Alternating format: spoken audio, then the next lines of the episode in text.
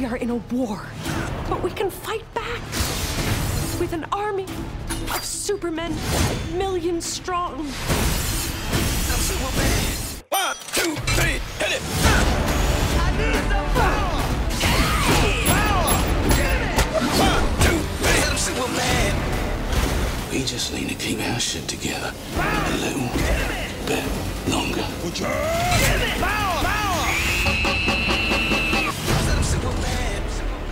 Jack, Erin, greetings from Las Vegas. Hey, how's, how you doing? I'm doing great, man. I'm three episodes into season two. That's all Amazon would give me, but I'm going out of my mind.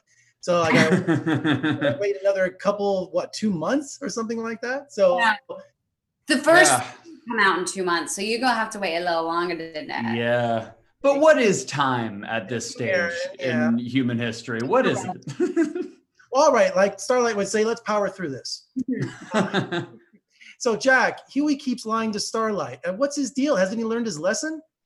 well, the thing is with with Hughie lying to Starlight, uh, he definitely does feel some remorse for lying to her for the entirety of season one, basically. But he was kind of put between a rock and a hard place. You know, the first time they met was kind of by happenstance, and then Butcher saw an opportunity in there to get information through Hughie.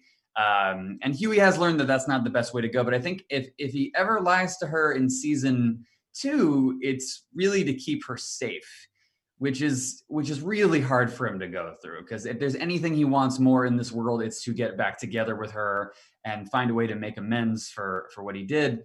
But when he has to lie to her again, it just breaks his heart because he knows how much that's going to break her heart as well. So he does have to continue to do it to some extent. He's learned his lesson, and yet he does feel like he has to continue doing it, which is really tough for him. And Erin, Stargirl tries to befriend the newest member of the Seven Stormfront, but she gets shut down rather quickly.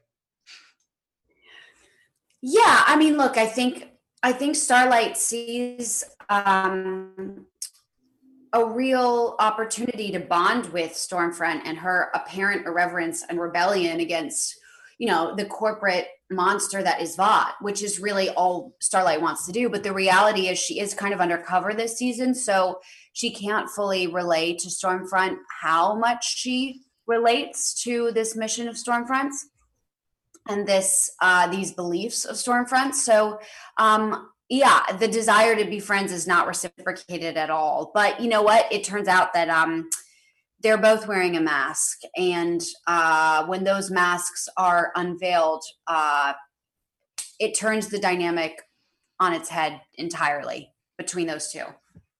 And Jack, I have to ask you about the whale sequence. I mean, Hughie was sitting next to the beating heart of a sperm whale. That had to be a real disgusting week or month. How long it took you to shoot that sequence? Well, what's so interesting about Hughie getting covered in blood this season is that season one, you know, w- blood would splatter on me. I'd have my reaction, and more often than not, that would be the take that they use, so I didn't have to like clean myself off and do it again. Season two, there are no time cuts, so I get splattered with blood, and then uh, the next day, uh, I'm also covered in blood, and then the next day, and then the next day. So I spent weeks um, having blood meticulously applied to me so that it matched the previous day's work.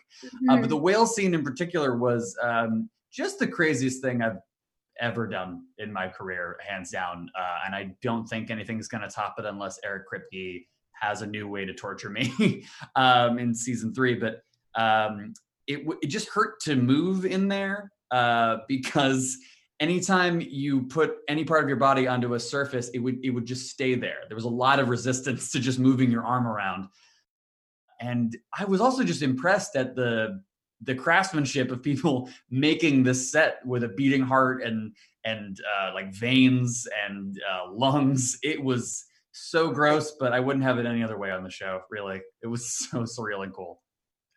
Well, Jack, Erin, thank you so much for talking to me today. And uh, Erin, girls, get it done. Press junket, art imitates life. Here we are, and No, uh, so true. and we'll see you guys next uh, year at Comic Con.